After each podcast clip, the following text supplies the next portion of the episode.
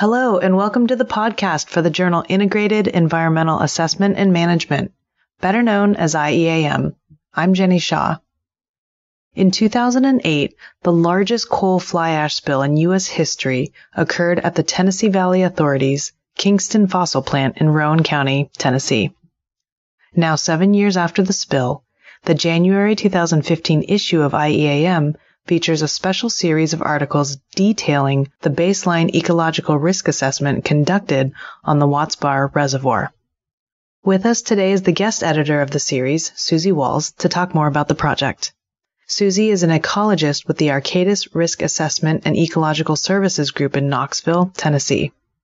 Susie, thanks for joining us today. Hi, Jenny. Thanks for having me. We're so glad you could be with us. So what exactly is coal fly ash, and why is it toxic? Well, coal fly ash is the residual byproduct from the combustion of coal at power plants. The coal organic matter is converted to carbon dioxide during combustion, and the mass that remains is a mix of ash and concentrated minerals or metals. Those trace amounts of naturally occurring metals have the potential for toxicity, but only with a long enough duration of exposure to a great enough amount of the coal combustion residuals. So coal ash isn't inherently toxic. It is potentially toxic depending on the exposure conditions.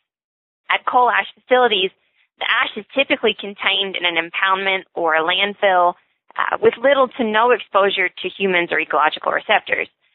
Leaching of metals from those containment areas or a large release like the one at Kingston can occur, which then creates an exposure scenario. In those situations, a rapid response is necessary to remove or to at least reduce an exposure and hopefully mitigate those risks. That was the approach that we took at the Kingston ash spill, and that's what we've discussed in the series of articles. Well, some of our listeners might not be familiar with baseline ecological risk assessments. Can you give us an overview of what that actually is? Sure. Baseline ecological risk assessments are used to answer the question of whether a stressor, and that can be a chemical stressor or a physical stressor, is going to adversely affect your ecological receptors, things like invertebrates or fish. Now, EPA has defined an iterative 8-step process to help guide risk assessors through that evaluation. That process begins with a conservative screening, usually using data collected from the site, things like soil or surface water, sediment, and comparing those data to standard ecological values. From that conservative starting point, you can then begin to narrow down and really focus the assessment on the constituents that are potentially causing adverse effects to ecological receptors. After those constituents of potential concern, or COPECs, as we like to call them, in the first tier are evaluated, more site-specific information is considered to refine the assessment. Those could be results of toxicity tests or community biosurveys or data from tissue samples. Risk assessments might use one or two of those studies, or in the case of the Kingston ash spill, it might include a whole host of those studies. The site-specific studies are used to more realistically assess risk to receptors and to reduce some of the uncertainties that exist in those initial screening processes. The more information you know about the site and about ecological receptors that you're trying to evaluate, the stronger your assessment will be and any decisions that might come out of that assessment. Ultimately, the results of a baseline ecological risk assessment should help to inform the decision makers if there is risk to ecological receptors, and if so, where and how much risk is there, and how can that risk best be managed. Thanks, Susie. That sounded like a very succinct way to describe an immense amount of work. It sounds like there was a lot of work involved and a lot of teams behind that effort. Definitely. Can you give us an overall scope of the project? Sure. Immediately after the response, TVA mobilized and removed as much of the ash from the river system as they could, dredging almost 90% of the total released ash from the system.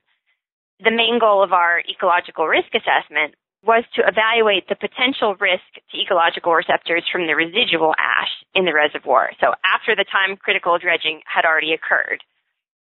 The most important goal of that assessment was to use the results to help inform the decision about what to do with that residual ash.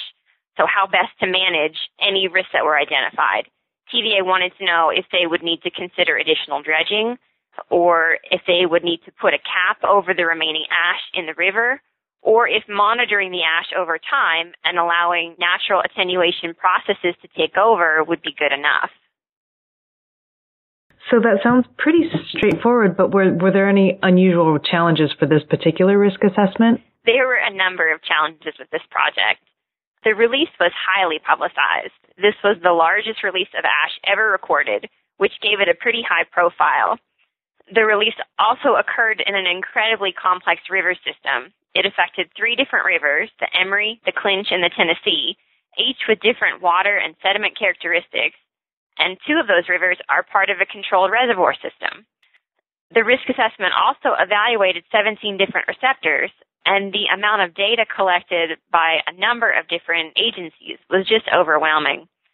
Not to mention the compressed time frame in which the assessment was needed. The baseline ecological risk assessment was not conducted on a legacy site with stable conditions, as is often the case. TVA wanted to ensure public health and safety and to restore the environment and the river system as quickly as possible.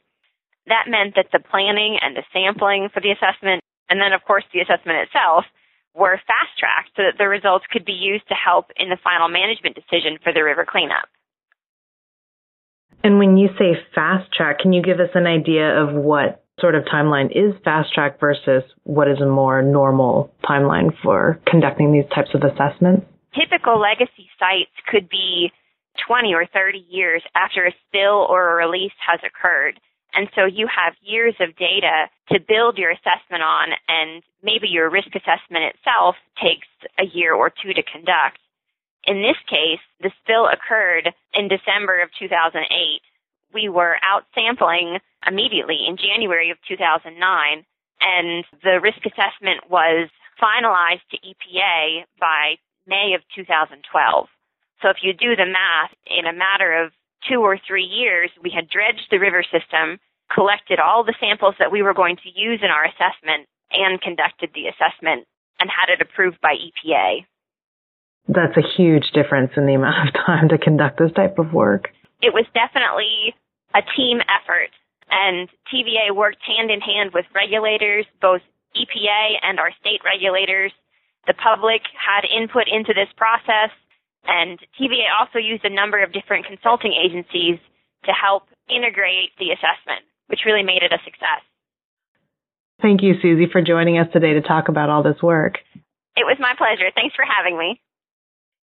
You've been listening to Susie Walls discuss the special series Ecological Risk Assessment for Residual Coal Fly Ash at Watts Bar Reservoir, Tennessee. Access the series in the January 2015 issue of IEAM. Just go to seattackjournals.org. I'm Jenny Shaw, and thank you for listening to the IEAM podcast.